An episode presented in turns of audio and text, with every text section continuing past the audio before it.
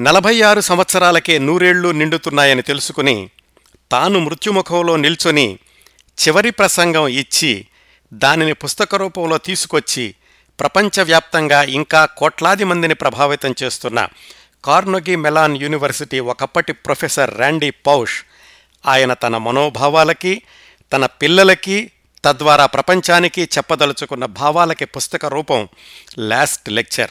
ఆ పుస్తక విశేషాలు క్రిందటి వారం ప్రారంభించాం ఈ వారం కొనసాగిస్తున్నాం ఈ వారం రెండవ వారం చివరి భాగం. ముందుగా క్రిందటి వారం ఈ ర్యాండీ పౌష్ జీవిత విశేషాలు ఏం మాట్లాడుకున్నామో క్లుప్తంగా గుర్తు తెచ్చుకుందాం. Professor Randy Pausch Carnegie Mellon యూనివర్సిటీలో ఆయన కంప్యూటర్ సైన్స్ డిపార్ట్మెంట్లో పిహెచ్డి తీసుకున్నాక వర్జీనియా యూనివర్సిటీలో ఒక పది సంవత్సరాలు పనిచేశారు. ఆ తర్వాత పంతొమ్మిది వందల తొంభై ఎనిమిది నుంచి ఆయన కార్నగీ మెలాన్ యూనివర్సిటీలో పనిచేయడం ప్రారంభించారు. ఆయన కంప్యూటర్ సైన్స్ ప్రొఫెసర్గా పనిచేస్తున్నప్పుడు ఆయన చేస్తున్నటువంటి పరిశోధనల్లో ప్రధానమైన ప్రత్యేకత ఏమిటంటే హ్యూమన్ ఇంటరాక్షన్ విత్ కంప్యూటర్. అంటే మనుషులు కంప్యూటర్ని ఉపయోగించేటప్పుడు ఆ వాటి వాళ్ళిద్దరి యొక్క అవినాభావ సంబంధం ఎలా ఉండాలి? దానిలో ఎక్కువగా ఈ మనిషితనాన్ని ఎలా ప్రవేశపెట్టాలి? ఇలాంటి పరిశోధనలు ఆయన ఎక్కువగా చేస్తూ ఉండేవాడు. కేవలం కంప్యూటర్ ప్రోగ్రామింగ్ మాత్రమే కాకుండా. ఆ విధంగా ఆయన చేసినటువంటి చాలా పరిశోధనల సారాంశాలు గూగుల్లోనూ అలాగే ఎలక్ట్రానిక్ ఆర్ట్స్లోనూ డిస్నీ వరల్డ్ వాళ్ళు తయారు చేసేటటువంటి షోస్ ఇలాంటి వాటిల్లో ప్రముఖంగా ఉపయోగించబడ్డాయి. అలాంటి ప్రొఫెసర్ ర్యాండీ పౌష్కి రెండు వేల ఆరులో క్యాన్సర్ ఉంది అని తెలిసింది. అప్పటికి ఆయన వయసు నలభై ఆరు సంవత్సరాలు. ముగ్గురు పిల్లలు నాలుగు సంవత్సరాలు రెండు సంవత్సరాలు కొద్ది నెలలు. అలాంటి సమయంలో ఆయన దాదాపుగా సంవత్సరం పాటు ఆ క్యాన్సర్కి చికిత్స తీసుకున్నారు. తగ్గినట్టే తగ్గింది. మళ్ళా ఒకసారిగా అది రెండు వేల ఏడు ఆగస్టు ప్రాంతాలు వచ్చేసరికి ఆయన యొక్క లివర్లో పది ట్యూమర్లు ఉన్నాయని తెలిసింది. డాక్టర్లు మరొక నాలుగు నుంచి ఆరు నెలలు మాత్రమే బ్రతకగలరు అని ఖచ్చితంగా చెప్పేశారు. అలాంటి దశలో ఆ కార్నగీ మెలాన్ యూనివర్సిటీలో లాస్ట్ లెక్చర్ అనేటటువంటి సాంప్రదాయం ఒకటి ఉంది. అంటే ప్రొఫెసర్లని ఒక్కొక్కసారి పిలిచి ఇదే మీ చివరి ఉపన్యాసం అయితే ఏం చెబుతారు? అని అడిగేవాళ్ళు. ఆ సంప్రదాయంలోనే ర్యాండీ పౌష్ను కూడా లాస్ట్ లెక్చర్ ఇవ్వమని అడిగారు. సరిగ్గా అదే సమయంలో ఆయనకి ఇదిగో ఆయన యొక్క డెత్ అల్టిమేటం తెలిసింది. అలాంటి సమయంలో వాళ్ళు పిట్స్బర్గ్ నుంచి కుటుంబాన్నంతటినీ కూడా వర్జీనియానికి మార్చాడు. ఎలాగూ చనిపోతాను చనిపోయాక భార్య పిల్లలు వాళ్ళ కుటుంబానికి దగ్గరగా ఉంటే అండగా ఉంటుంది అని వాళ్ళు వర్జీనియా వెళ్ళిపోయారు. ఆ వెళ్ళిపోయిన సమయంలో ఈయన లాస్ట్ లెక్చర్ ఇవ్వాల్సినటువంటి తేదీ సెప్టెంబర్ పద్దెనిమిది రెండు వేల ఏడు. ఆగస్టు పదిహేనున ఆయనకి విషయం తెలిసింది వీళ్ళేమో ఆ ఊరు నుంచి వర్జీనియా వెళ్ళారు.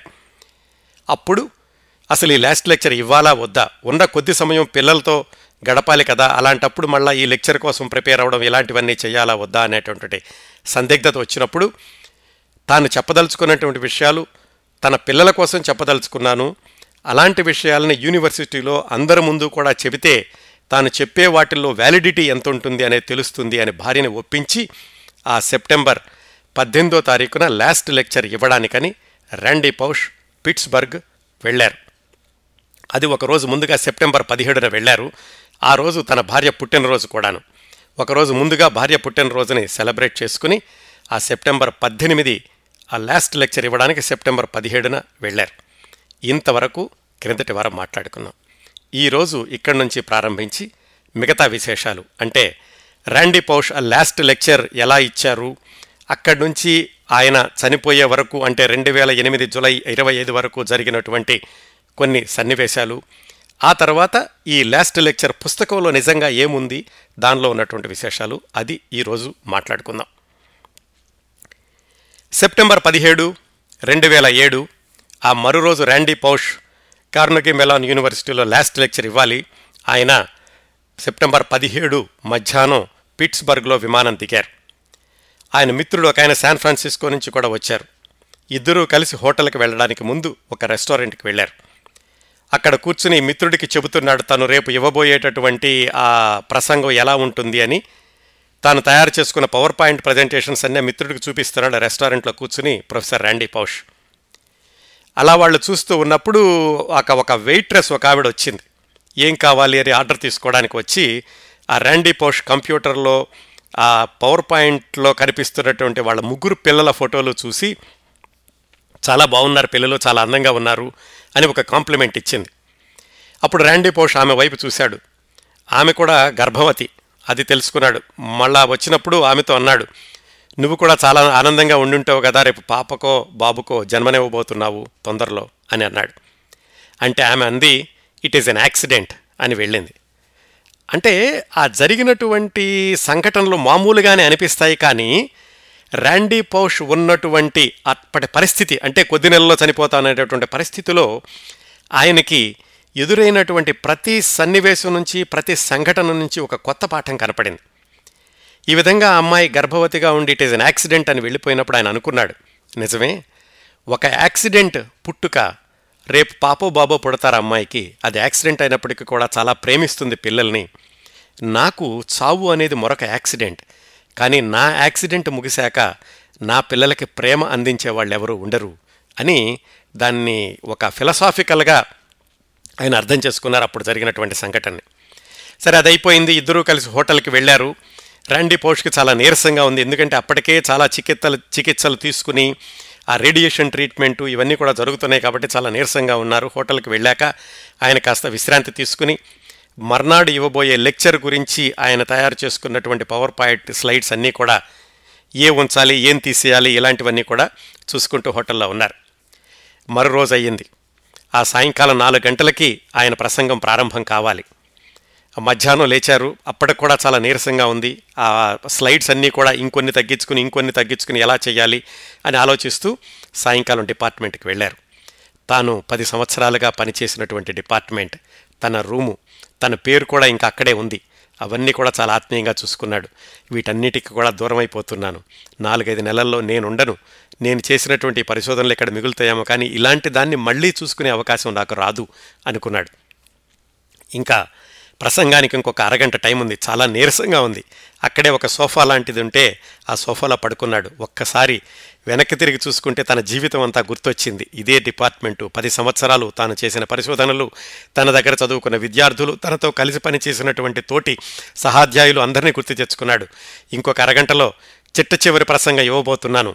తర్వాత ఎన్ని రోజులు ఉంటానో నాకే తెలియదు డాక్టర్లు చెప్పేశారు. ఇవన్నీ ఆలోచించుకుంటూ కాస్త విశ్రాంతి తీసుకుని కాస్త మళ్ళా ఆ ఎనర్జీ తెచ్చుకుని సరిగ్గా నాలుగు గంటలకి ఆ లాస్ట్ లెక్చర్ ఇవ్వడానికని హాల్లో అడుగుపెట్టాడు దాదాపుగా ఎనిమిది వందల మంది ఆయన లాస్ట్ లెక్చర్ వినడానికి ఆత్రంగా ఎదురు చూస్తున్నారు. ఆయన లోపలికి అడుగు పెట్టగానే అందరూ నుంచుని చప్పట్లు కొట్టారు. తను స్టేజ్ మీదకి వెళ్ళాడు. తర్వాత పుస్తకంలో రాసుకున్నాడు. నేను స్టేజ్ మీద ఉపన్యాసం ఇచ్చినంతసేపు ఎవ్వరికీ కూడా నేను ఐ కాంటాక్ట్ చేయలేదు. ఎందుకంటే వాళ్ళ ఎంక చూస్తే కనుక వాళ్ళు నా వైపు జాలిగా చూస్తున్నటువంటి చూపులు కనిపిస్తాయి. అలాంటి సందర్భంలో నేను ఇచ్చేటటువంటి ఆ ప్రసంగానికి న్యాయం చేకూర్చలేమోనని ఎవరితో కూడా ఐ కాంటాక్ట్ చేయలేదు అని. మొట్టమొదటి వరుసలోనే ఆయన భార్య కూడా కూర్చుంది. ఆ రోజు ఉదయమే వచ్చింది భర్త ఇవ్వబోయే చిట్టవ చివరి ప్రసంగం విందాము అని. ప్రసంగం ప్రారంభించాడు. మొట్టమొదట్లోనే చెప్పేసేశాడు. మా నాన్నగారు చెప్తూ ఉండేవాళ్ళు రూములో గనక ఎలిఫెంట్ ఉంటే ముందే అందరికీ చెప్పేసేయని నేను ముందే చెబుతున్నాను. నాకు క్యాన్సర్ సంవత్సరం క్రిందట వచ్చింది. నెల క్రిందటే నాకు చెప్పారు నేను ఒక మూడు నుంచి ఆరు నెలలు మాత్రమే బ్రతుకుతానని అని ఒక స్లైడ్ చూపించాడు. ఇదిగో నా లివర్లో ఉన్నటువంటి పది ట్యూమర్లు ఇవి. ఇప్పుడు నేను చనిపోతాను కాబట్టి నేను ఏదో మృత్యువు గురించి మాట్లాడుతున్నాను అనుకోకండి. నేను జీవితం గురించి మాట్లాడతాను. నిజానికి నేను సంవత్సరం నుంచి ఇంత చికిత్స తీసుకున్నప్పటికీ కూడా చాలా ఆరోగ్యంగా ఉన్నాను అని ఆయన వేదిక మీద బస్కీలు తీసి చూపించాడు. చూసే వాళ్ళందరికీ కూడా చాలా హృదయం ద్రవించిపోయింది. ఎందుకంటే చనిపోబోయే మనిషి ఇంత హుషారుగా నవ్వుతూ మాట్లాడుతున్నాడు అని. ఈ యూట్యూబ్లో ఉన్నటువంటి ఆయన లాస్ట్ లెక్చర్ని ఇప్పటికే మీలో చాలామంది చూసుంటారు. చూడకపోతే తప్పనిసరిగా చూడండి. ఆ గంటంబావు జరిగినటువంటి ఉపన్యాసాన్ని ఇప్పుడు మొత్తం చెప్పబోవటం లేదు కానీ దానిలో ఉన్నటువంటి కొన్ని ముఖ్య అంశాలు ముందు వెనకది మాత్రం మీకు చెప్తున్నాను. అలా చెప్పాక అప్పుడు ఆయన ప్రసంగాన్ని ప్రారంభించాడు. నేనిప్పుడు మీకు మృత్యువు గురించి చెప్పబోవడం లేదు. జీవితం ఎలా జీవించాలి? నేను ఎలా జీవించాను? ఎలా జీవిస్తే మనిషి మనిషిగా ఉంటాడు? అనే విషయాలు మాట్లాడబోతున్నాను. దీనికి నేను really achieving your childhood dreams ఇది నా హెడ్డింగ్ అని చెప్పి ఆ స్లైడ్ చూపించి అక్కడి నుంచి ఆయన జీవితంలోకి వెళ్ళాడు. ఆయన చిన్నతనంలో ఆయన అనుకున్నటువంటి పనులు చిన్న చిన్న పనులు అంటే నా గదిని ఇలా పెట్టుకోవాలి నా గదిలో నేను అనుకునే ఉంచుకోవాలి లేకపోతే డిస్నీ ల్యాండ్లో పని చేయాలి ఒకసారి ఫుట్బాల్ గేమ్ ఆడాలి ఇలాంటివన్నీ కూడా. ఇలాంటివి నా జీవితంలో నెరవేర్చుకోవడానికి నేను ఎలా పనిచేశాను? పెద్ద పెద్దవి కూడా కాకపోవచ్చు. అంటే కొన్ని కొన్ని అసాధ్యమైనవి కూడా ఉంటాయి. అంటే నాకు శూన్యంలో తేలాలని ఉంది నాసా ప్రయోగాల్లో పాల్గొనాలని ఉంది ఇలాంటివి కూడా అనుకున్నాడు ఆయన. అలాంటివన్నీ కూడా ఎలా నెరవేర్చుకున్నాను అనేది చాలాసేపు చెప్పారు. చెప్పాక మీరు కూడా మీ కళల్ని నెరవేర్చుకోవడానికి శ్రమపడండి ఆ నెలల్ని కళల్ని నెరవేర్చుకునే క్రమం క్రమంలో మీరు పడేటటువంటి శ్రమే మీకు చాలా పాఠాలు నేర్పుతుంది. ఇవన్నీ చెప్పాక కేవలం మనం మన కళల్ని నెరవేర్చుకోవడమే కాదు మనం ఎదుటివారి కళల్ని నెరవేర్చడానికి కూడా మనం కృషి చేయాలి. అది కూడా ఒక జీవితంలో భాగం అని మరికొన్ని సన్ని మరికొన్ని సన్నివేశాలు ఆయన ఉపన్యాసంలో చెప్పారు. ఆ విధంగా గంటంబావు సాగినటువంటి ఉపన్యాసం ఆ హాల్లో ఉన్న వాళ్ళందరూ కూడా చాలా ఆసక్తిగా విన్నారు. చాలా జాలిగా విన్నారు. ఆయన వైపు సానుభూతిగా విన్నారు. ఆయన మాత్రం ఎవరి వైపు చూడకుండా తన ఉపన్యాసాన్ని పూర్తి చేశారు. ఉపన్యాసం అయిపోయాక అందరూ కూడా స్టాండింగ్ ఒవేషన్ కొద్ది నిమిషాల పాటు ఆపకుండా చప్పట్లు కొట్టారు నిల్చుని. ఆయన అలాగే చూశాడు. అంతా అయిపోయాక భార్యని పిలిచి ఆ రెండు రోజుల క్రిందటి రోజు పుట్టినరోజు రెండు రోజుల క్రితం అక్కడ జరుపుకున్నారు వాళ్ళు వర్జీనియాలో. ఆ భార్యని పిలిచి తన ఆ వేదిక మీదే కేక్ తెప్పించి ఆవిడ బర్త్డేని సెలబ్రేట్ చేశారు. అయిపోయాక భార్యని దగ్గరికి తీసుకున్నాడు. ఇది మాత్రమే మనం ఆ వీడియోలో చూస్తాం. కానీ అప్పుడు ఆవిడ ఆయనతోటి అన్న మాటలు ఆయన పుస్తకంలో రాశాడు. ప్లీజ్ డోంట్ డై అని అందట ఆవిడ. దయచేసి చనిపోవద్దు అని. ఎంత హృదయ విదారకమైనటువంటి దృశ్యం. కొద్ది నెలల్లో చనిపోతాడని ఆమెకి తెలుసు ఆయనకి తెలుసు దాన్ని ఎవరు ఆపలేరని కూడా వాళ్ళిద్దరికీ తెలుసు. చావు అనేది తన చేతుల్లో లేదని అది తథ్యము అని తెలిసిన క్షణంలో ఒక భార్య భర్తకి చేసిన విజ్ఞప్తి దయచేసి చనిపోవద్దు అని. చూసిన వాళ్ళందరికీ కూడా చాలా బాధగా అనిపించింది. ఆ విధంగా ఆ రోజు ర్యాండీ పౌష్ ఇచ్చినటువంటి లాస్ట్ లెక్చర్ పూర్తయింది. నిజానికి మొత్తం మళ్ళీ ఒకసారి ర్యాండీ పౌష్ గురించి పుస్తకం గురించి చూస్తే కనుక ఆ సెప్టెంబర్ పద్దెనిమిది రెండు వేల ఏడున ర్యాండీ పౌష్ ఇచ్చినటువంటి లాస్ట్ లెక్చర్ బయటకు వచ్చే వరకు ర్యాండీ పౌష్ ఎవరనేది ఆయన చేసినటువంటి పరిశోధనల సారాంశం ఇవన్నీ కూడా ఆయన కుటుంబ విషయాలు ఇవన్నీ కూడా ప్రపంచానికి ఎవ్వరికీ తెలియదు ఏదో ఆయనతో పనిచేసిన వాళ్ళకి ఆయన దగ్గర చదువుకున్న వాళ్ళకి ఆయన బంధువులకి వీళ్ళకి తప్పితే మిగతా ప్రపంచానికి ర్యాండీ పౌష్ తెలియదు కానీ ఈ ఒక్కసారి ఈ ప్రసంగం బయటకు వచ్చి యూట్యూబ్లో అక్కడికి వచ్చాక అప్పటి తెలిసింది ప్రపంచానికి ర్యాండీ పోష్ అంటే ఎవరు అనేది. అందుకనే వాటన్నిటినీ చెప్పుకుంటూ ఆయన ఒకసారి అన్నాడు ఐఎమ్ అన్ యాక్సిడెంటల్ సెలబ్రిటీ అన్నాడు. అనుకోకుండా నేను సెలబ్రిటీ అయ్యాను అని.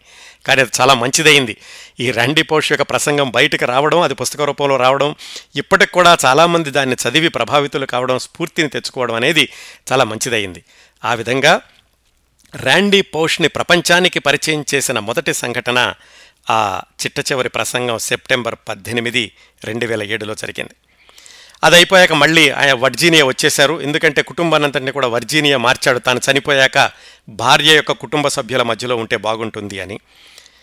నవంబర్ రెండు వేల ఏడులో ఆ పిట్స్బర్గ్ వాళ్ళు ర్యాండీ పౌష్ డే నవంబర్ పంతొమ్మిదిని ర్యాండీ పౌష్ డే అని డిక్లేర్ చేశారు. ఈ కొన్ని కొన్ని సిటీలు ఏం చేస్తాయంటే ఎక్కువగా సేవ చేసిన వాళ్ళకి చాలా గుర్తిద్దాము అనుకున్నప్పుడు వాళ్ళ పేరు మీద ఒక డే అని పెడతారు మన మదర్స్ డే ఫాదర్స్ డే అన్నట్టుగా. ఆ విధంగా నవంబర్ పంతొమ్మిదిని సిటీ ఆఫ్ పిట్స్బర్గ్ వాళ్ళు ర్యాండీ పౌష్ డే అని డిక్లేర్ చేశారు. ఆయన చేసినటువంటి పరిశోధనలకి వాటికి గుర్తింపుగాను. ఆయన వర్జీనియాలోనే ఉన్నాడు. ఉండి ఆయన ట్రీట్మెంట్ తీసుకోవడం కొనసాగుతోంది.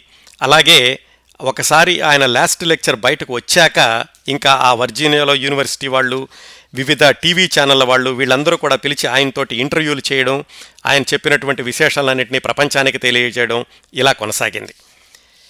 నవంబర్ వచ్చింది అంటే సెప్టెంబర్ అయిపోయాక దాదాపు రెండు నెలలకి జెఫ్ జస్లో అని ఆయన వాల్ స్ట్రీట్ జర్నల్లో ఒక జర్నలిస్ట్. ఆయన ఈ ర్యాండీ పౌష్ గురించి రాశారు. ఇలాగ ఆరు నెలల్లో చనిపోబోయేటటువంటి ప్రొఫెసర్ ఇచ్చినటువంటి లాస్ట్ లెక్చర్ దీంట్లో ఇంత సారాంశం ఉంది ఇంతగా అందరినీ కూడా కదిలించింది అని ఒక వ్యాసం రాశాడు. ఆ వ్యాసం రాసినప్పుడు అప్పుడు ప్రపంచంలో ఇంకా ఎక్కువ మందికి తెలియడమే కాకుండా చాలామంది పబ్లిషింగ్ వాళ్ళు ర్యాండీ పోష్ దగ్గరకు వచ్చి మీరు చెప్పినటువంటి ఆ ఉపన్యాసాన్ని పుస్తక రూపంలో వ్రాయండి మేము పుస్తకంగా తీసుకొస్తాము అని చాలామంది పబ్లిషర్స్ ఆయన అడిగారు. ఆయనకు అనిపించింది నేను ఎలా రాస్తాను పుస్తకం? ఆయనకప్పటికి ప్యాలియేటివ్ కీమో అని ఒక రకమైనటువంటి కీమో చేస్తున్నారు కీమోథెరపీ. అది కూడా ఫలితాలు చూపించటం లేదు. ఇది ఫలితాలు చూపించటం లేదు నేనేమో ఎప్పుడు పోతానో తెలియదు ఇలాంటప్పుడు నేను పుస్తకం రాయడం ఉన్న సమయంలో పిల్లల దగ్గర కూర్చోవాలి కదా అని అనుకున్నాడు. భార్య అంది పోని నేను రాసి పెడతాను పుస్తకం అని. కానీ ఇద్దరూ అనుకున్నారు మన ఇద్దరం పుస్తకం రాస్తూ కూర్చుంటే నేను నా జీవితం ఎప్పుడు అంతమవుతుందో తెలియదు పిల్లలేమో పిల్లలు జాలిగా ఉంటారు అని వాళ్ళిద్దరూ పుస్తకం రాయడానికి సరే అనుకున్నారు కానీ వాళ్ళిద్దరికి రాయడానికి కుదరదు. అలాంటి సమయంలో ఈ జెఫ్ జస్లో ఈ వాల్ స్ట్రీట్ జర్నల్ జర్నలిస్ట్ ఎవరైతే ఈయన గురించి రాశాడో ఆయనే ముందుకొచ్చాడు. నేను రాసి పెడతాను మీకు పుస్తకం.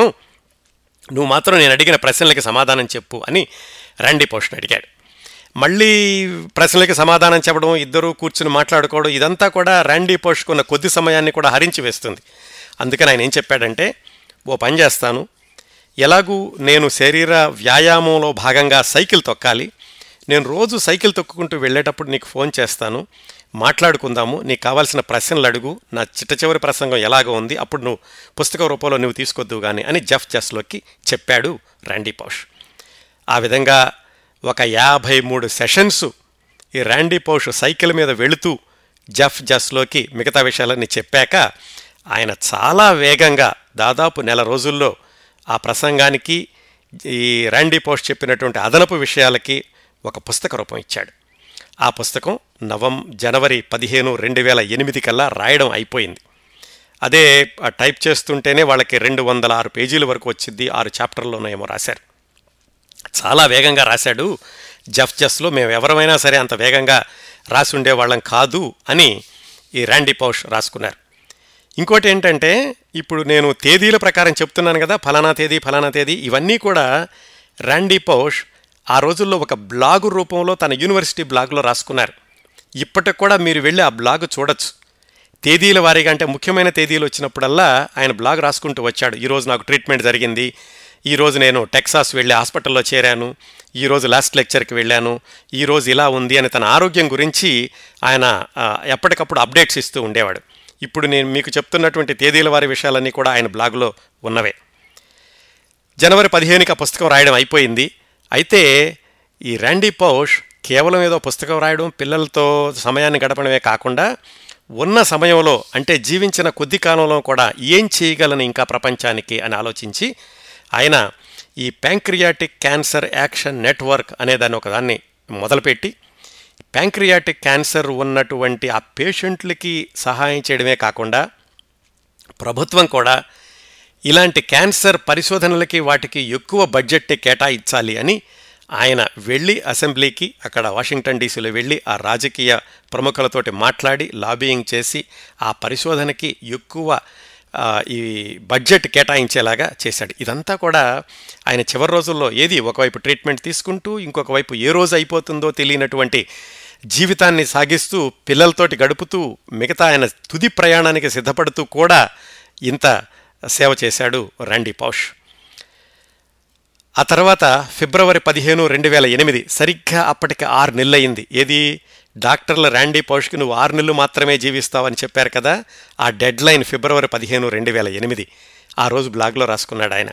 ఇప్పటికి ఆరు నెలలు అయింది నేను వెళ్ళిపోతానని చెప్పారు డాక్టర్లు కానీ నేను సజీవంగానే ఉన్నాను. ఈరోజు నేను న్యూస్ పేపర్ చదువు చదవగలుగుతున్నాను అంటే నాకు చాలా ఆనందంగా ఉంది అని చెప్పుకున్నారు. ఉన్న ఉండడం అయితే ఉన్నారు కానీ ట్రీట్మెంట్ తీసుకున్నారు. ఒక్కొక్క హాస్పిటల్కి వెళ్ళడం కొన్ని రోజులు ఉండడం కొన్ని రోజులు బయటకు రావడం ఇలాంటివి కూడా జరుగుతున్నాయి. మార్చి పదమూడో తారీఖున ఆయన హాస్పిటల్కి వెళ్ళి మళ్ళీ వెనక్కి వచ్చారు. ఏప్రిల్ ఎనిమిది రెండు వేల ఎనిమిది అంటే దాదాపుగా ఈయనకి డాక్టర్లు ఎప్పుడైతే నువ్వు ఆరు నెలల్లో వెళ్ళిపోతాను అని చెప్పిన ఎనిమిది నెలల తర్వాత ఆయన పుస్తకం ఆవిష్కరణ సభ జరిగింది. ఏప్రిల్ ఎనిమిది రెండు వేల ఎనిమిదిన ఆయన పుస్తకం లాస్ట్ లెక్చర్ దేని గురించి అయితే ఇప్పుడు క్రిందటి వారం ఈ వారం మనం మాట్లాడుకున్నామో ఆ పుస్తకాన్ని ప్రపంచానికి విడుదల చేశారు. చేసినప్పుడు మళ్ళా టీవీలో ఇంటర్వ్యూలు ఇవన్నీ కూడా కొనసాగినాయి. ఆయన పుస్తకం విడుదల చేసినప్పుడే వెంటనే ఈ చాలా పుస్తకాల షాపుల్లో పెట్టడం ఇవన్నీ కూడా జరిగినాయి. ఆ ఏప్రిల్ ఎనిమిది నుంచి ఇంకా ఎక్కువ మందికి తెలిసింది ఈ ర్యాండీ పోష్ అనేటటువంటి ప్రొఫెసర్ ఉన్నారు ఆయన చనిపోబోతున్నాడు చనిపోబోతూ ఈ పుస్తకం రాశాడు అని. ఒక విధంగా ర్యాండీ పోష్ తన చిట్ట చివరి ప్రసంగానికి ఇచ్చిన పుస్తక రూపం ఆయన జీవించి ఉండగానే ప్రపంచానికి తెలియడం అనేది ఒక విధమైనటువంటి ఉద్విగ్న క్షణం. ఏప్రిల్ ఎనిమిది అయిపోయాక మే పద్దెనిమిదిన మళ్ళీ ఒకసారి కార్నోగ మెలాన్ యూనివర్సిటీ వాళ్ళు నువ్వు ప్రయాణం చేయగలిగే స్థితిలో ఉంటే గనక ఒక్కసారి వచ్చి మా గ్రాడ్యుయేషన్ వాళ్ళకి కనీసం క్లుప్తంగానైనా ఒక ఉపన్యాసం చెప్పకూడదు అని పిలిచారు. నిజానికి ఆ లాస్ట్ లెక్చరే లాస్ట్ లెక్చర్ అనుకున్నాడు. ఈ గ్రాడ్యుయేషన్ వాళ్ళకి ఇచ్చేటటువంటి ప్రసంగం మాత్రం చాలా క్లుప్తంగా ఎక్కువసేపు మాట్లాక మాట్లాడలేకపోయాడు అప్పటికే నీరసంగా ఉండడంతో అందుకని వాళ్ళకి క్లుప్తంగా ఒక ఉపన్యాసం చెప్పాడు. దాన్ని కూడా మీరు యూట్యూబ్లో చూడొచ్చు. అది అయిపోయింది జూన్ ఇరవై ఆరు రెండు వేల ఎనిమిది. ఆ రోజు రాసుకున్నాడు ర్యాండీ పోష్ తన బ్లాగ్లో. ఆరోగ్యం నాకు అటు ఇటుగా ఉంటుంది. పూర్తిగా సౌకర్యంగా ఉండలేకపోతున్నాను. ఈ తీసుకున్నటువంటి చికిత్స నన్ను అణువణువు తినేస్తోంది చాలా నీరసంగా ఉంటుంది పొట్టలో కూడా బాగుండటం లేదు తినలేకపోతున్నాను నడవలేకపోతున్నాను అని జూన్ ఇరవై ఆరు రెండు వేల ఎనిమిది రాసుకున్నాడు. ఆయన తన బ్లాగులో రాసుకున్నటువంటి చిట్ట చివరి వాక్యాలు అవే. ఆ తర్వాత మళ్ళీ ఆయన ఏమీ రాసుకోలే ఏమీ రాసుకోలేదు. అంటే ఆయన తన మరణ శాసనంలోని చిట్ట చివరి వాక్యాలు జూన్ ఇరవై ఆరును రాసుకున్నాడు. ఆ తర్వాత జులై ఇరవై నాలుగున ఆయన మిత్రుడు ఒకడు బ్లాగ్లో రాశాడు. ఈ ర్యాండీ పౌష్కి ఆరోగ్యం పూర్తిగా దిగజారింది. ఆయన బ్లాగు రాయలేకపోతున్నాడు. ఎప్పుడు ఏమవుతుందో కూడా చెప్పలేం. కానీ అందరూ ఈ బ్లాగుని ఫాలో అవుతున్నారని తెలుసు. అందుకని నేను రాస్తున్నాను. ర్యాండీ పౌష్ జీవితం రేపేమవుతుందో తెలీదు. ఎప్పుడు ముగుస్తుందో కూడా తెలీదు ఆయన ఆయన మిత్రుడు రాశాడు. ఆ తర్వాత జులై ఇరవై ఐదు రెండు వేల ఎనిమిది చిట్ట చివరి రోజు. ఆ రోజు కూడా వాళ్ళ మిత్రుడు రాశాడు ఈరోజు ర్యాండీ పౌష్ జీవితం ముగిసింది అని. చాలా ఇప్పటికి కూడా మనం ఆ బ్లాగ్ చదువుతుంటే ర్యాండీ పోష్ మనతో మాట్లాడుతున్నట్లుగా ఉంటుంది. రోజు రోజు రాసుకుంటూ వచ్చి చిట్ట చివరికి మిత్రుడు జూలై ఇరవై ఐదు రెండు వేల ఎనిమిదిన ఆయన చివరి రోజున కూడా మిత్రుడు ఆ బ్లాగ్లో పోస్ట్ చేశాడు చిట్ట చివరి మెసేజ్ని. ఆ విధంగా ర్యాండీ పోష్ జీవితం జూలై ఇరవై ఐదు రెండు వేల ఎనిమిదిన ముగిసింది.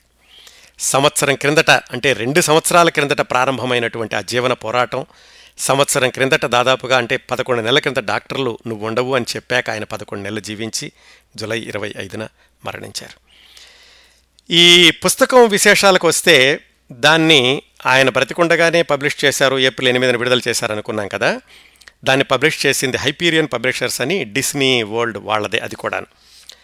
అది విడుదల చేశాక మొట్టమొదటి దాంట్లోనే దాదాపుగా హాఫ్ మిలియన్ కాపీస్ నాలుగు వందల వేలు అంటే నాలుగు లక్షల కాపీలు మొట్టమొదటగా దాన్ని ప్రింట్ చేస్తే కొద్ది నెలల్లోనే అమ్ముడుపోయినాయి. ఆ పుస్తకం దాదాపుగా ఎనభై ఐదు వారాల పాటు న్యూయార్క్ టైం బెస్ట్ సెల్లర్గా నిలిచింది. ఇప్పటికీ ఆ పుస్తకం నలభై ఎనిమిది భాషల్లోకి అనువాదం చేయబడింది. మొత్తంగా ఐదు మిలియన్ల మించినటువంటి కాపీలు అమ్ముడుపోయాయి. తెలుగులో కూడా ఈ పుస్తకం అనువాదం ఉందండి. శ్రీలక్ష్మి పోలం రెడ్డి అని ఆవిడ రాశారు ఈ పుస్తకాన్ని తెలుగులోను దాన్ని కౌముదిలో కూడా సమీక్షించడం జరిగింది. నలభై ఎనిమిది భాషల్లోకి ఇది అనువాదం చేయబడింది. ఇప్పటికి కూడా దొరుకుతుంది ఆ పుస్తకం.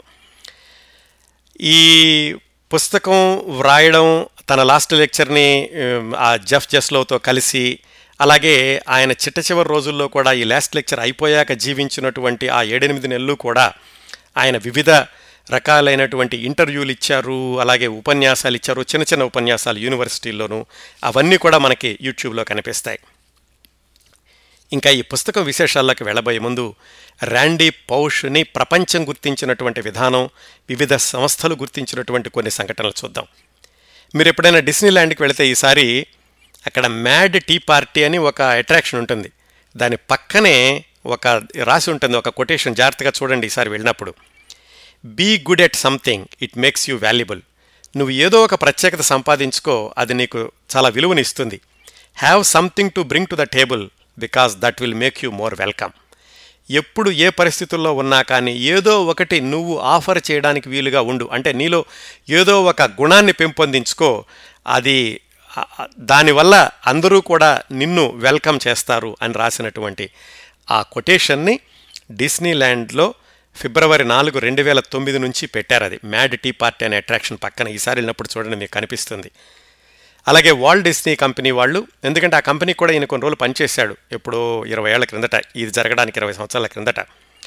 వాళ్ళు డిస్నీ మెమోరియల్ పాష్ ఫెలోషిప్ అని కార్నగీ మెలాన్ యూనివర్సిటీలో గ్రాడ్యుయేట్ స్టూడెంట్స్ కోసమని కంప్యూటర్ సైన్స్ డిపార్ట్మెంట్లో ఒక స్కాలర్షిప్ని కూడా పెట్టారు వాళ్ళు. అలాగే ఆయనకి చాలా బహుమతులు వచ్చినాయి. రెండు వేల ఎనిమిదిలో world top hundred most influential పీపుల్లో ఆయన పేరు కూడా ఉంది. కేవలం అవడానికి మామూలు ప్రొఫెసరే అవ్వచ్చు కానీ ఆయన చిట్ట చివర ఇచ్చినటువంటి సందేశం అది చాలా పుస్తకాల్లో తర్వాత కూడా కనపడి ఉండొచ్చు కానీ ఆ దశలో ఆయన ఇచ్చాడు కాబట్టి దానికి ఒక ప్రత్యేకత వచ్చింది. అలాగే కార్నగే మెలాన్ యూనివర్సిటీలో కంప్యూటర్ సైన్స్ డిపార్ట్మెంట్ని అలాగే ఈ ఆర్ట్స్ సెంటర్ని కలిపేటటువంటి ఒక బ్రిడ్జి ఉంటే దానికి ఆయన పేరు పెట్టారు. అది చాలా ఆలోచించి పెట్టారు. ఎందుకంటే ఆయన చేసినటువంటి పరిశోధనలు కూడా కేవలం కంప్యూటర్కే కాకుండా కంప్యూటర్కి ఈ కళలకి వాటిని ఎలాగ అనుసంధానం చేయాలి కంప్యూటర్కి హ్యూమన్ ఇంటరాక్షన్కి ఎలా ఉండాలి అనే పరిశోధనలతో ఆయన కేంద్రీకరించాడు కాబట్టి దానికి గుర్తుగా కంప్యూటర్ సైన్స్ డిపార్ట్మెంట్ని ఆర్ట్స్ డిపార్ట్మెంట్ని కలిపే బ్రిడ్జ్కి ఆయన పేరు పెట్టారు. ఎవరైనా కార్నోగే మెలాన్ యూనివర్సిటీ వెళ్ళినప్పుడు దాని మీద ఈ రండి పౌష్ యొక్క పేరు చూడొచ్చు. ఇన్ని పురస్కారాలు అందినయి. అన్ని గుర్తింపులు తెచ్చుకున్నారు ఆయన. ఆయన ఎప్పుడు అంటుండేవాడు నేను యాక్సిడెంటల్ సెలబ్రిటీని అయ్యాను. అదాపుగా ఈ క్యాన్సర్ ఉన్న వాళ్ళందరికీ కూడా జుట్టు రాలిపోతుంటుంది. కానీ ఆయన మాత్రం చిట్ట చివరి వరకు ఆకారంలో ఏమాత్రం చెక్కు చెదరలేదు. నిజానికి చాలాసార్లు ఈయనకి అసలు నిజంగా క్యాన్సర్ ఉందా అని కొంతమంది అనుమానించేవాళ్ళట. అవి కూడా ఆయన పుస్తకంలో రాసుకున్నారు. ఇదండి ర్యాండీ పౌష్ యొక్క జీవన రేఖలు. ర్యాండీ పౌష్ ఆయన జీవితం ప్రారంభించిన దగ్గర నుంచి చనిపోయే వరకు జరిగిన వాటిల్లో కొన్ని ముఖ్యమైనటువంటి సందర్భాలు. ఇంతకీ పుస్తకం గురించి మాట్లాడుకున్నాం కానీ పుస్తకంలో ఏముంది అనే విషయం ఇంకా చెప్పుకోలేదు కదా. అంటే పై పైన చూసుకుంటే కనుక ఆయన లాస్ట్ లెక్చర్లో ఇచ్చినటువంటి విషయాలు ఉన్నాయి వాటిని చాలా విస్తరించారనుకున్నాం. ఆ పుస్తకంలో ఉన్నటువంటి కొన్ని ముఖ్యమైనటువంటి విశేషాలు అలాగే ఆసక్తికరంగా ఉండేవి అవి ఎలాగా మనల్ని ఆకాడుకుంట ఆకట్టుకుంటాయి మనకు ఏమి నేర్పుతాయి అనేటటువంటి విషయాలు తెలుసుకుందాం.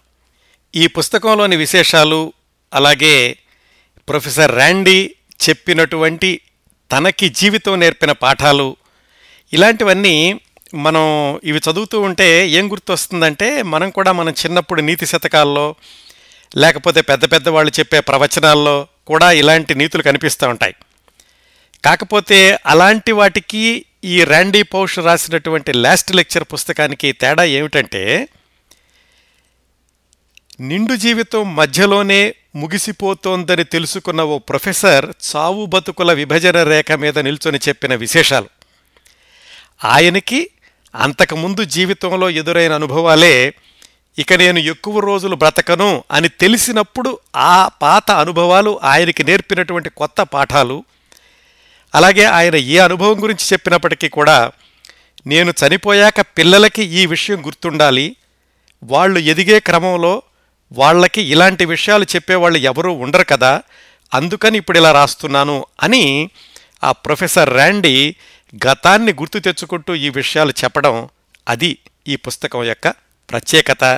అందువల్లనే ఈ పుస్తకంలోని విశేషాలు మన మనసుల్ని హత్తుకుంటాయి మనల్ని కదిలిస్తాయి కూడా మనలో కూడా చాలామందికి ఇలాంటి అనుభవాలు ఎదురవుతూ ఉండొచ్చు. కాకపోతే మనం చూసేటటువంటి దృక్పథం ఆ సమయంలో అలాంటి సందర్భంలో ప్రొఫెసర్ ర్యాండీ చూసినటువంటి విధానం అది వ్యత్యాసం ఉంటుంది. అలాగే ఈ ప్రొఫెసర్ ర్యాండీ పౌష్ చెప్పినటువంటి తన జీవితంలోని కొన్ని అనుభవాలకి వాటిని ఆయన అన్వయించినటువంటి విధానాలకి కొన్ని ఉదాహరణలు చూద్దాం. ఈ పుస్తకం రెండు వందల పదిహేను పేజీలు ఉంది ఇందులో ఆరు అధ్యాయాలు ఉన్నాయి ప్రతి అధ్యాయంలో కూడా రెండు మూడు పేజీల అంశాలే ఉంటాయి. అంటే చాలా చిన్న చిన్న కథల్లాగా కనిపిస్తూ ఉంటాయి ఇందులో. అయితే ఈ పుస్తకంలోని ప్రతి అధ్యాయం ప్రతి అంశం ప్రతి వాక్యంలో కూడా ఈ ర్యాండీ పౌష్ యొక్క హృదయం కనిపిస్తూ ఉంటుంది. రేపు నేను ఉండను అనుకుని ఆయన తన పిల్లలకి ఇచ్చినటువంటి సందేశాలు అన్న దృష్టిలో ఈ పుస్తకాన్ని చదువుతూ ఉంటే మనసు కదలని వాళ్ళు ఉన్నారు. హృదయం ఆ పుస్తకంలో హృదయాన్ని స్పృశించని వాక్యం అంటూ కూడా ఉండదు. అదండి ఈ పుస్తకం యొక్క ప్రత్యేకత. ఇప్పుడు ఈ పుస్తకంలో ర్యాండీ పౌష్ చెప్పినటువంటి కొన్ని చిన్న చిన్న కథల్లాంటి ఆ, సంఘటనలు ఏమిటో చూద్దాం. ర్యాండీ పౌష్కి చాలా ఆలస్యంగా వివాహమైనటువంటి విషయం గుర్తుండే ఉంటుంది. మనం ఆయన ఆత్మకథలో తెలుసుకున్నాం. ఆయనకి చాలా కాలం వివాహం కాకుండా ఉన్నప్పుడు వాళ్ళ అక్కయ్య గారికి ఇద్దరు పిల్లలు ఉన్నారు ఆరు సంవత్సరాలు నాలుగు సంవత్సరాలు వయసు. చిన్నప్పుడు వాళ్ళ అక్కయ్య గారింటికి వెళ్ళినప్పుడు ఆ పిల్లలతో ఆడుకుంటూ ఉండేవాడు. ఇంకా ఈ పెద్ద అంకులకి వివాహం కాలేదు అని వాళ్ళ అక్కయ్య కూడా ఇదిగో మీ మామయ్య వచ్చాడు ఇంకా పెళ్ళి కాలేదు వీడితో కలిసి తిరగండి అని అంటూ ఉండేది ఆ పిల్లల్ని. ఆ పిల్లల్ని ఎప్పుడు కూడా బయటికి తీసుకెళ్తూ ఉండేవాడు ర్యాండీ పాష్. ఒకసారి ఆయన కొత్త కారు కొనుక్కున్నాడు. ఆ కారు కొనుక్కుని వాళ్ళ అక్కయ్య వాళ్ళ ఇంటికి తీసుకెళ్ళాడు. ఆ పిల్లల్ని కూడా కారులో బయటికి తీసుకెళ్తాను రమ్మన్నాడు. ఎప్పుడు ఆ పిల్లల్ని బయటికి తీసుకెళ్ళి ఆ పిల్లలకి కొత్త కొత్త పాఠాలు లేకపోతే చూసినటువంటి సందర్భాల్లో నుంచి ఏమి నేర్చుకోవాలి ఇలాంటివన్నీ చెప్తూ ఉండేవాడు. సరే కొత్త కారు. వాళ్ళ అక్కయ్య పిల్లలిద్దరిని తీసుకొచ్చి కారు ఎక్కిస్తూ జాగ్రత్తగా ఉండండి. మామయ్యది కొత్త కారు. అందులో కనుక ఆ వెనకాల సీట్లు ఏమన్నా మురికి అలా పడితే కనుక మామయ్య బాధపడతాడు కారు కూడా పాడైపోతుంది కాళ్ళు శుభ్రంగా కడుక్కుని ఎక్కండి కాళ్ళు తుడుచుకుని ఎక్కండి అని ఇలా జాగ్రత్తలు చెప్తోంది. అదంతా వింటున్నాడు రాండీ పౌష్. సరే వా పిల్లలు కూడా భయం భయంగా నెమ్మదిగా వెనకాల సీట్లో కూర్చున్నారు. కూర్చోబోతుంటే ఆగండి ఒక నిమిషం అని చెప్పి తన చేతిలో ఉన్న సోడా ఏదో ఒకటి ఉంటే అది తీసుకుని వెనకాల సీట్లో దాన్ని పోసేశాడు. ఆ సీట్ అంతా కూడా తడిసిపోయింది ఆ సోడాతోటి మరకలైపోయింది. పిల్లలకు ఆశ్చర్యం వేసింది. ఇదేమిటి కొత్త కారు? అమ్మేమో జాగ్రత్తగా ఉండమని చెప్పింది. మావయ్యేమో ఇలాగ చేశాడు అని వాళ్ళు అనుకున్నారు. అప్పుడు వాళ్ళ వైపు నవ్వుతూ చెప్పాడు. చూడండిరా ఈ కారు అనేది కేవలం ఒక వస్తువు మాత్రమే. మీరు మనుషులు. మన మధ్యన ఉన్నది మానవ సంబంధం మన మధ్యన ఉన్నది ఒక ఆత్మీయత అనుబంధం. ఇలాంటి అనుబంధాలకి ప్రాణం లేని కారు అడ్డం రాకూడదు. అమ్మ చెప్పినట్టుగానే మీరు భయం భయంగా ఎక్కారనుకోండి కారులో. నేను కూడా జాగ్రత్తగా కూర్చోండి కారు సీటు మురికి అవుతుంది ఇలా అన్నాను అనుకోండి మీరు ఇంకా ఈ కారులో కూర్చున్నటువంటి ఆనందం ఏముంటుంది మీకు? ఎప్పుడూ కూడా ప్రాణం లేని వస్తువులు ప్రాణం ఉన్న మన మధ్యలో బ అడ్డుగోడలు సృష్టించకూడదు అది మీకు తెలియాలనే ఆ కారు సీట్లో అది పోశాను. ఇప్పుడు మీరు కాకపోతే ఓ సంవత్సరం తర్వాత ఇంకెవరో పాడు చేస్తారో ఎలాగో పాడవుతుంది దాని గురించి మీరు భయం భయంగా ఉండొద్దు అని చెప్పి పిల్లల కారులో ఎక్కించుకున్నట్ట. ఆ తర్వాత వారం నిజంగానే వాళ్ళలో ఎవరో ఒకళ్ళకి వాంతి అయిపోయి వెనకాల సీటు పాడైపోయింది కానీ పిల్లలేం భయపడలేదు. ఎందుకంటే మామయ్య ఇలా చెప్పాడు కాబట్టి. అది. ఇలా చిన్న చిన్న సందర్భాలే కానీ దానిలో నుంచి ఆయన చూసినటువంటి కోణం మనకు కూడా అవును నిజమే కదా అనిపిస్తూ ఉంటుంది. నిజంగానే ప్రాణం లేని ఎన్ని వస్తువులు ప్రాణం ఉన్నటువంటి మనుషుల మధ్య విభేదాలు సృష్టిస్తున్నాయి వివాదాలు సృష్టిస్తున్నాయి విభేదాలు సృష్టిస్తున్నాయి అలాగే బంధాలు తెచ్చుతున్నాయి ఆలోచిస్తే మనకి అనిపిస్తుంది నిజమే కదా? ఈ ప్రాణం లేని వాటి గురించి ఎందుకు మనం ఇంతగా పట్టించుకుంటున్నాం? మనం మనుషులు మన మధ్యన ఉన్నటువంటి బంధాలు గట్టిగా ఉండాలి కానీ ఈ ప్రాణం లేని వస్తువులు వాటిని చెడగొట్టకూడదు అని ఒకసారి మనకు కూడా ఆలోచన వస్తూ ఉంటుంది. అలాగే ఇంకొకసారి ఏమైందంటే ఆయనకి ఒక పెళ్ళైనటువంటి కొత్తలో వాళ్ళ ఆవిడ ఇంట్లో ఉంది ఈయన యూనివర్సిటీకి వెళ్ళాడు. ఈయన కారేమో కన్వర్టబుల్ చాలా ఖరీదైనది అది డ్రైవేలో పెట్టాడు. వాళ్ళ ఆవిడకు ఉన్నటువంటి మినీ వ్యాన్ అదేదో ఆవిడ గ్యారేజ్లో పెట్టుకుంది. ఈయన యూనివర్సిటీకి వెళ్ళాడు. అప్పుడేదో బయటికి వెళదాం అనుకుని లోపల గ్యారేజ్ తీసి ఆ గ్యారేజ్లో ఉన్నటువంటి ఆ వ్యాన్ని ఆవిడ వెనక్కి జరిపింది. అయితే డ్రైవ్ వేలో వాళ్ళ భర్త యొక్క కారు ఉందన్న విషయం మర్చిపోయింది. ఆయన నడిచి వెళ్ళాడు యూనివర్సిటీకి. మర్చిపోయి ఒకసారి వ్యాన్ వెనక్కి తిరిగేసరికి ఢప్ అంటూ అది ఆయన కన్వర్టబుల్ని కొట్టుకుంది. దాంతో రెండు కూడా డ్యామేజ్ అయినాయి. నెమ్మదిగా మళ్ళీ వెనక్కి పెట్టేసింది కారు. ఎలా చెప్పాలి భర్తకి? ఏం చేయాలి అని ఆలోచించి సరే భర్త వచ్చేసరికి దాన్ని ఎలా చెప్పాలా అనుకుని ఆవిడ ఒక పథకం వేసుకుంది. ఆ దెబ్బతిన్నటువంటి రెండో కారు కూడా లోపల పెట్టేసింది. గ్యారేజ్ వేసేసింది. అంటే భర్త వచ్చేసరికి ఆయనకేమీ కనపడకూడదు. సరే ఆయన సాయంకాలం ఇంటికి వచ్చాడు. వచ్చేసరికి ఇల్లంతా కూడా శుభ్రంగా సర్దేసింది చక్కగా అలంకరించింది. ఆయనకి ఇష్టమైనటువంటి భోజనం అది చేసింది. భోజనం దగ్గర కూర్చున్నారు. ఆయనకి చాలా కొత్తగా ఉంది. ఏంటి ఇంతగా ఈరోజు ప్రశాంతంగా ఉంది నన్ను ఇంతగా చూస్తోంది ఎక్కడికైనా బయటికి వెళ్ళాలేమో అనుకున్నాడు. భోజనం చేస్తున్నారు. భోజనం చివరిలో ఉండగా రండి నీకు విషయం చెప్తాను అంది భార్య. చెప్పు పర్వాలేదు అన్నాడు. ఏం లేదు బయట కార్లు ఉన్నాయి కదా మనం రెండును. పొరపాటున ఇలా జరిగింది నేను బయట తీస్తుంటే వెనకాల నీ కారుని కొట్టేశాను రెండింటికి దెబ్బతిన్నాయి అనగానే సరే పర్వాలేదు అన్నాడు. ఆశ్చర్యపోయింది. ఇదేంటి? కారు దెబ్బతింది అంటే కూడా ఏం పట్టించుకోవట్లేదని. ముందు భోజనం కానీ అన్నాడు. భోజనం చేస్తూ ఉండగానే చెప్పింది ఏం పర్వాలేదు రేపు నేను ఆ షాపుకి తీసుకెళ్తాను బాడీ షాపుకి తీసుకెళ్ళి చూపిస్తాను ఎస్టిమేషన్స్ వేయిస్తానంది. దాని సంగతి ఎందుకు? మర్చిపో ముందు భోజనం చేద్దాం అన్నాడు. భోజనం అయిపోయాక వెళ్ళి చూశారు. ఆ డ్యామేజ్ ఏదో అయింది ఇద్దరు చూసుకున్నాక సరే రేపు నేను తీసుకెళ్ళనా అని అడిగింది. నువ్వేం కంగారు పడవాక. దాని గురించి కారు అనేది కేవలం ఒక పాయింట్ ఏ నుంచి పాయింట్ బికి మనల్ని తీసుకెళ్ళేటటువంటి సాధనంగానే నేను చూస్తాను. అంతేగాని ఇదేదో పెద్ద సోషల్ స్టేటస్గా నేను ఎప్పుడు భావించను. దీని గురించి పట్టించుకో మాకు. అదేంటి? మరి ఈ డెంట్లు ఇవి ఉన్నాయి కదా వీటితోటే మనం తిరుగుదామా అంది. అవును తిరుగుదాం. ఏమవుతుంది? కారు అనేది నాకు సోషల్ స్టేటస్ కాదు. కేవలం నాకు ఒక వాహనం మాత్రమే. ఈ వాహనాన్ని సోషల్ స్టేటస్గా భావించి దాన్ని ఏదో బాగు చేయించి ఇంత డబ్బులు పెట్టి మనం మనసు చెడగొట్టుకుని ఇవన్నీ ఎందుకు చేయాలి అని చెప్పాడు. అది పాఠం దానిలో ఆయన ఆ తర్వాత అన్నాడట చూడు ఈ డెంటల్తో తిరుగుతుంటే ఏమవుతుంది? ఎవరో ఏదో అనుకుంటారని మనం ఎందుకు బాధపడ్డాం? ఏదైనా సరే పని చేస్తూ ఉన్నంత కాలం దాన్ని బాగు చేయించాల్సిన అవసరం లేదు. మన కారు కూడా ఇలాగే నడుపుకుందాం. ఏమీ నష్టం లేదు. అవును మన డస్ట్బిన్ ఉంది. డస్ట్బిన్కి సొట్టలు పడితే వెంటనే బాగు చేస్తామా కారు అలాగే అనుకుంటాను. కాకపోతే కారు కదులుతుంది. అది కదలదు. అంతే తేడా. ఈ కదలడంలో కూడా నన్ను ఒక చోట నుంచి ఒక చోటకి తీసుకెళ్ళడమే కానీ నా సోషల్ స్టేటస్కి ఇది ఒక చిహ్నం కాదు. అందువల్ల దీన్ని బాగు చేయించ అవసరం లేదు అని చెప్పాడు. ఇవన్నీ కూడా మనం ఆలోచిస్తుంటే మనకు జరిగినటువంటి విశే విశేషాలే కొత్త కోణంలో కనిపిస్తూ ఉంటాయి మనకు కూడా. అదయ్యింది. ఇంకొక సంఘటన ఏం చెప్పాడంటే వాళ్ళ నాన్నగారి గురించి. వాళ్ళ నాన్నగారు రెండో ప్రపంచ యుద్ధంలో ఆ యుద్ధంలో చనిపోయిన వాళ్ళకి మెడికల్ ఫెసిలిటీస్ అవి ఇవ్వడం వాళ్ళకి వైద్య సౌకర్యాలు చేయడం ఇలాంటివి చేస్తూ ఉండేవాడని తెలుసుకున్నాం కదా. వాళ్ళ నాన్నగారు రెండు వేల ఆరులో చనిపోయారు. అప్పటికింకా ఈయన క్యాన్సర్ అని తెలియదు ర్యాండీ పౌష్కి. వాళ్ళ నాన్నగారు చనిపోయాక వాళ్ళ నాన్నగారు వదిలేసినటువంటి పెట్టె లాంటిది ఏదో బీరువా లాంటిది ఉంటే వాళ్ళ అక్క తను కలిసి అది చూశారు. ఆ బీరువాలో చాలా ఉన్నాయి ఎప్పటి నుంచో ఆయన దాచుకున్నవి.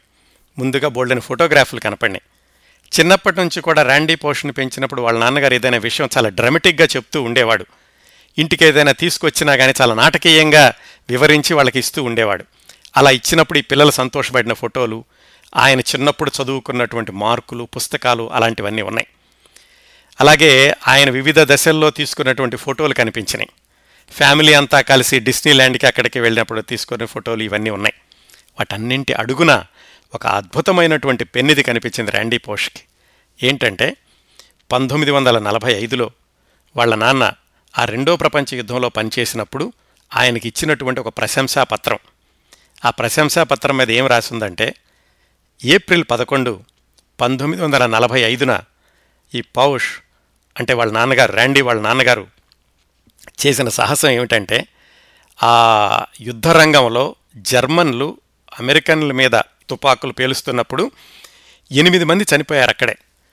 ఆ ఎనిమిది మంది చనిపోయారో గాయపడ్డారో అలాంటి వాళ్ళని ధైర్యంగా పక్కన తుపాకీ గుళ్ళు పడుతున్నప్పటికీ వెళ్ళి తీసుకొచ్చి వాళ్ళకి చికిత్స అందించాడు ప్రాథమిక చికిత్స అందించాడు. అందుకని ఆయన యొక్క సాహసాన్ని అభినందిస్తూ ఈ ప్రశంసా పత్రం ఇస్తున్నాము అని ఒక పత్రం ఉంది.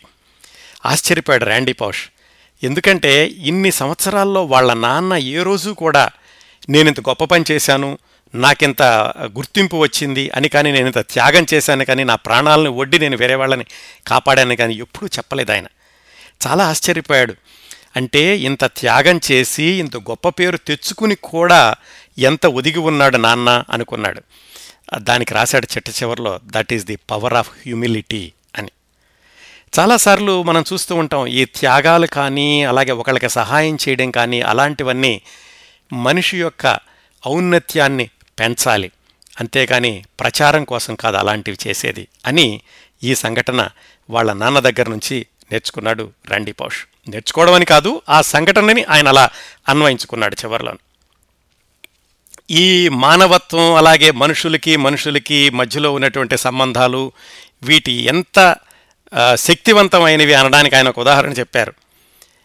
ఈ ర్యాండీ పౌష్కి పన్నెండు సంవత్సరాలు వాళ్ళ అక్కయ్యకి పద్నాలుగు సంవత్సరాలు ఉండగా వాళ్ళ అమ్మా నాన్న వాళ్ళిద్దరిని వర్లాండోలోని డిస్నీ ల్యాండ్కి తీసుకెళ్ళారు.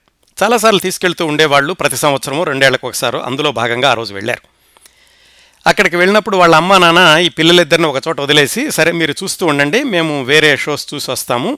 ఒక గంటన్నరలో ఇక్కడికే వస్తాం మీరు పెద్ద పిల్లలే కదా అని వీళ్ళని వదిలేసి వాళ్ళు దూరంగా వెళ్ళారు.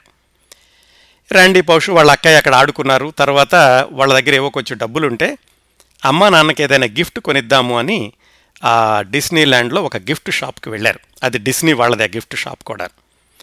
ఆ షాప్లోకి వెళ్ళి అక్కడ సాల్ట్ అండ్ పెప్పర్ రొటేటర్ అనేదో ఉంది. సాల్ట్ అండ్ పెప్పర్ వాటిని కదిపేది ఏదో ఉంది కలిపేది ఉంది. దాన్ని తీసుకున్నారు. అది పది డాలర్లో ఎంతో అయ్యింది. ఆ పది డాలర్లు అయినటువంటి సాల్ట్ అండ్ పెప్పర్ షేకర్ దాన్ని తీసుకుని వాళ్ళు బయటకు వచ్చారు బయటికి నడుస్తూ ఉండగా అటు ఇటు చూస్తూ నడుస్తున్నాడు. ర్యాండీ పోస్ట్ చేతుల నుంచి అది పింగాణిదనమాట పింగాణితో చేసింది. ఆయన చేతుల నుంచి జారి కింద పడిపోయింది. ఆ సాల్ట్ అండ్ పెప్పర్ షేకర్ పింగాణితో చేసింది అమ్మా నాన్నలకి ఇద్దామని జాగ్రత్తగా తెచ్చుకున్నది కిందపడి పగిలిపోయేసరికి ఏడవటం ప్రారంభించాడు. ఏడుస్తుంటే పక్కన చూస్తున్నట్టు ఒక పెద్ద ఆయన వచ్చాడు. ఏంటి బాబు ఏడుస్తున్నావు? అని అడిగాడు. ఇదిగో ఇలాగ ఈ సాల్ట్ అండ్ పెప్పర్ షేకరు ఆ అమ్మ నాన్నకి బహుమతిగా ఇద్దామని తీసుకొచ్చాను. నా చేతిలో నుంచి పొరపాటున జారి పడిపోయింది అని చెప్పాడు. ఆ పక్క ఆయన అన్నాడు సరే ఒకసారి వెళ్ళి షాప్ అతను అడుగు కొత్తది ఇస్తాడేమో అన్నాడు. ఎలా ఇస్తారండి? ఇది నా తప్పు కదా నేను పారేసుకాను నేను పగలగొట్టాను అతను ఎందుకు ఇస్తాడు అన్నాడు. పోయేది పోయేది ఏముంది? ఒకసారి అడుగు ఇస్తే ఇస్తాడు లేకపోతే లేదు అని ఆయన చెప్పిన మీదట అక్క తమ్ముడు కలిసి షాపులోకి వెళ్ళారు. వెళ్ళి చెప్పాడు ఉన్నది ఉన్నట్టుగా. ఇలా మా అమ్మ నాన్నకి బహుమతి ఇద్దామని తీసుకెళ్ళాను ఈ పెంగాణిది అక్కడ పడి పగిలిపోయింది ఏం చేయమంటారు అంటే వాళ్ళు ఏమను వేడవు మాకు నీకు ఇంకోటి ఇస్తాను అంటే నా తప్పు తప్పు నాదే కదా అయినా కొత్తది ఇస్తారంటే ఏం పర్వాలేదు తప్పు నీదైనా కానీ నేను కొత్తది ఇస్తానని కొత్తది ఇచ్చారు ఇచ్చాక షాప్ అతను చెప్పాట చూడు బాబు పన్నెండు సంవత్సరాల అబ్బాయి చేతిలో కింద పడినా కానీ పగలనంతగా ప్యాకింగ్ చేయకపోవడం అనేది మా పొరపాటు. అందువల్ల నీ చేతిలో పడి పగిలిపోయిందంటే ప్యాకింగ్ ఇక్కడ నుంచి బాగా ఉండేలాగా చూసుకుంటాము ఇది తీసుకెళ్ళు అని ఇచ్చారు. సరే వాళ్ళ అమ్మ నాన్న కలుసుకున్నారు. వాళ్ళ అమ్మ నాన్న కలుసుకున్నాక ఆయనకి చెప్పారు ఇదిగో ఇలా జరిగింది అని చెప్పగానే ఆ ఒక్క సంఘటన ఏది? పది డాలర్ల షా సాల్ట్ అండ్ పెప్పర్ షేకర్ పగిలిపోవడము అలాగే వీళ్ళకి కొత్తది రావడం అనేటటువంటి ఒక చిన్న సంఘటన వల్ల డిస్నీ ల్యాండ్కి లక్ష డాలర్ల ఆదాయం వచ్చింది. చాలా ఆశ్చర్యంగా ఉంటుంది కదా? పది డాలర్ల ఆ, షేకర్ పగి పగిలిపోవడం ఏమిటి? దానికి లక్ష డాలర్లు ఎలా వెళ్ళినాయి డిస్నీ ల్యాండ్ వాళ్ళకని. ఈ సంఘటన చూశాక వాళ్ళ అమ్మకి నాన్నకే కాదు వీళ్ళకి కూడా డిస్నీ ల్యాండ్ అంటే విపరీతమైనటువంటి అనుబంధం ప్రేమ ఏర్పడింది. ఎంత మంచివాళ్ళు ఇంత చిన్నపిల్లడిగా ఉన్నప్పుడు నన్ను నా తప్పు నా నా తప్పు తప్పు నాదైనా కానీ వాళ్ళు నాకు ఇచ్చారు అనేటటువంటి ఒక విధమైన ఆత్మీయత అనుబంధం పెంపొందింది ఆ డిస్నీ ల్యాండ్ తోటి. అక్కడి నుంచి ప్రతి సంవత్సరం వీళ్ళు వెళ్ళడమే కాకుండా వాళ్ళ అమ్మా నాన్న ఈ ఇమ్మిగ్రెంట్స్లో వచ్చిన వాళ్ళకి ఇంగ్లీష్ నేర్పే వాళ్ళని తెలుసుకున్నాం కదా వాళ్ళందరినీ కూడా ఒక మినీ బస్ లాంటి దాంట్లో ఎక్కించుకుని ప్రతి సంవత్సరం అక్కడికి తీసుకెళ్ళి డిస్నీ ల్యాండ్కి వాళ్ళ టిక్కెట్లన్నీ కూడా వాళ్ళ నానే కొనేవాడు. అలాంటిది కొన్ని సంవత్సరాల పాటు కొనసాగింది. ఆయన కొన్నటువంటి టిక్కెట్ల డబ్బులు అన్నీ లెక్కేసుకుంటే దాదాపుగా లక్ష డాలర్లు అవుతుంది. ఆ ఒక్క సంఘటన వల్ల లక్ష డాలర్ల ఆదాయం డిస్నీలాండ్కి వెళ్ళింది. వాళ్ళకి తెలిసి ఉండకపోవచ్చు అందువల్ల ఇలా జరిగింది అని. కానీ ఆ హ్యూమన్ టచ్ అనేది ఉంది చూసారా? అంటే బిజినెస్లో కూడా వ్యాపారంలో కూడా ఈ మానవ కోణం మానవ సంబంధాలకి కనుక ఎక్కువ ప్రాధాన్యతనిస్తే ఇంతగా వ్యాపారం పెరుగుతుంది అనడానికి ఉదాహరణ చెప్పారు. ఇది అయిపోయాక చాలా సంవత్సరాలు అయిపోయింది పెద్దవాడైపోయాడు ర్యాండీ పౌష్ ప్రొఫెసర్ అయ్యాడు ఆ తర్వాత డిస్నీలాండ్లో పనిచేయడానికి కూడా వెళ్ళాడు ఆరు నెలలు. ఆ వెళ్ళినప్పుడు అక్కడ ఆఫీసర్లతో చెప్పాడట చూడండి చిన్నప్పుడు నాకు ఇలా జరిగింది ఇక్కడ అప్పుడు ఆ పది డాలర్లది నాకు మళ్ళీ కొత్తది ఇవ్వబట్టి నా మాకు ఎంతో అనుబంధం పెరిగి ప్రతి సంవత్సరం వచ్చి మా నాన్న బోళ్ళని డబ్బులు ఇచ్చాడు డిస్నీలాండ్కి టికెట్ల ద్వారాను. ఇప్పుడైతే మీరు చేయగలరా? ఎందుకంటే ఇప్పుడంతా కంప్యూటరైజేషన్ అయిపోయింది. మీకంతా లెక్కలు ఉంటాయి ఒక ఐటెం పోగానే అక్కడ మళ్ళా జమా ఖర్చుల్లో టాలీ అవ్వాలి. అందుకని మీరు కొత్తది ఇవ్వలేరు ఇప్పుడు.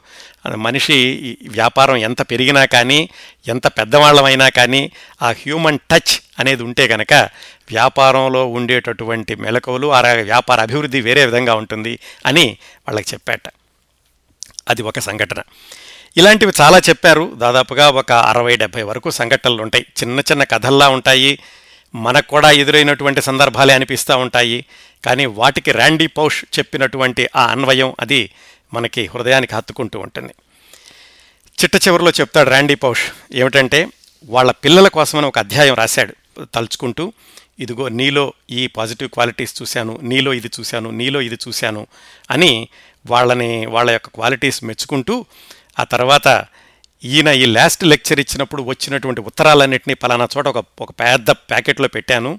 అవి తెరిచి చదువుకోండి. ఎందుకంటే ఈ మాటలన్నీ కూడా వాళ్ళకి అప్పుడు అర్థం కావు. ఈయన పుస్తకం రాసినప్పుడు వాళ్ళ వయసు ఐదు సంవత్సరాలు నాలుగు సంవత్సరాలు ఒక సంవత్సరం. మీకు ఇప్పుడు అర్థం కాదు నేను చెప్పేది. పెరిగాక మీకు అర్థమయ్యే చెగలాగా చెప్పడానికి నేను లేను. అందుకని చెప్పేసి ఇలాంటివన్నీ మీకు ఈ పుస్తకంలో రాస్తున్నాను అని వాళ్ళకి విడివిడిగా ఒక్కొక్క ఒక్కొక్క వీడియో తీసి ఇదిగో నీకు ఈ మాట చెప్దాం అనుకున్నాను నీకు ఈ మాట చెప్దాం అనుకున్నాను అని ఒక అధ్యాయం రాశారు. ఆ అధ్యాయం రాస్తూ చదువుతుంటే మనకి మనసు తరిక్కుపోతూ ఉంటుంది. తండ్రి వెళ్ళిపోతూ పిల్లలకి నేను పెరిగాక మీకు చెప్పాల్సిన విషయాలు ఇప్పుడే చెప్తున్నాను మీ పెరిగేసరికి నేను ఉండను కదా అని అలాంటివి చెప్పారు అని తెలుసుకోగానే మనకి చాలా హృదయ విదారకంగా ఉంటుంది. అదే అధ్యాయంలో చిట్ట చివరిలో రాస్తారు. పెద్దవాళ్ళకు కూడా. ఏమిటంటే ఎప్పుడు కూడా పిల్లల్ని అది చెయ్యండి ఇది చెయ్యండి అని బలవంతం చేయమాకండి. వాళ్ళ కలలేవో తెలుసుకుని వాళ్ళ కలలు నెరవేర్చుకునే క్రమంలో వాళ్ళకి సహాయం చేయండి అని. అందులో కూడా అదే రాస్తాడు. మీరు ఇదవ్వాలి నువ్వు ఇదివ్వాలి నేను ఇప్పుడు చెప్పడం లేదు. పెద్దరిగాక మీరు ఏది కావాలనుకుంటే అది అవ్వండి. కాకపోతే ప్రాథమికంగా మనిషిగా బ్రతకడానికి మాత్రం ఇదిగో ఇలాంటి ఈ అనుభవాలన్నీ కూడా నేను నేర్చుకున్నవన్నీ మీకు చెప్తున్నాను అని చెప్పారు ఆ పుస్తకం చివరిలో. ఇదండి చాలా క్లుప్తంగా లాస్ట్ లెక్చర్ పుస్తకంలోని చాలా సంక్షిప్తంగా చెప్పాను. తప్పనిసరిగా చదవండి. యూట్యూబ్లో ఆయన వీడియోలు చూడండి. మనకు కూడా జీవితంలో ఒక కొత్త కోణం కనిపిస్తూ ఉంటుంది. మరణించి జీవించే వాళ్ళు చాలా తక్కువ మంది ఉంటారు. అలాంటి వాళ్ళల్లో ప్రొఫెసర్ ర్యాండీ పౌష్ ఒకరు. ఆయన అనుభవాల్లో మన అనుభవాలు కనిపించవచ్చు. ఆయన చెప్పినటువంటి ఆయన చూసినటువంటి కోణంలో మన కోణాలు కూడా కనిపించవచ్చు. ఇదండి ప్రొఫెసర్ ర్యాండీ పౌష్ పది సంవత్సరాల క్రిందట చనిపోయినటువంటి ర్యాండీ పౌష్ రాసిన ద లాస్ట్ లెక్చర్ పుస్తకం గురించినటువంటి విశేషాలు రెండవ వారం. ఇంకొక చాలా యాదృచ్ఛికమైన విషయం ఏమిటంటే ర్యాండీ పౌష్ చనిపోయింది రెండు వేల ఎనిమిది జులై ఇరవై ఐదు.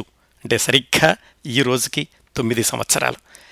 సరిగ్గా అదే రోజు ఈ కార్యక్రమాన్ని నేను నిర్వహించడం అనేది పూర్తిగా యాదృచ్ఛికంగా జరిగింది. జీవితంలో ఇలా చాలా యాదృచ్ఛికంగా జరుగుతూ ఉంటాయి. కొన్ని మంచిదే మంచికి జారి తీస్తూ ఉంటాయి. కొన్ని యాక్సిడెంట్లు ఇదిగో ఇలాగ ర్యాండీ పౌష్ లాంటి వాళ్ళని మనకు దూరం చేస్తూ ఉంటాయి. అదండి ర్యాండీ పౌష్ రాసిన లాస్ట్ లెక్చర్ పుస్తక విశేషాలు కార్యక్రమాన్ని ఇంతటితో ముగిద్దాం.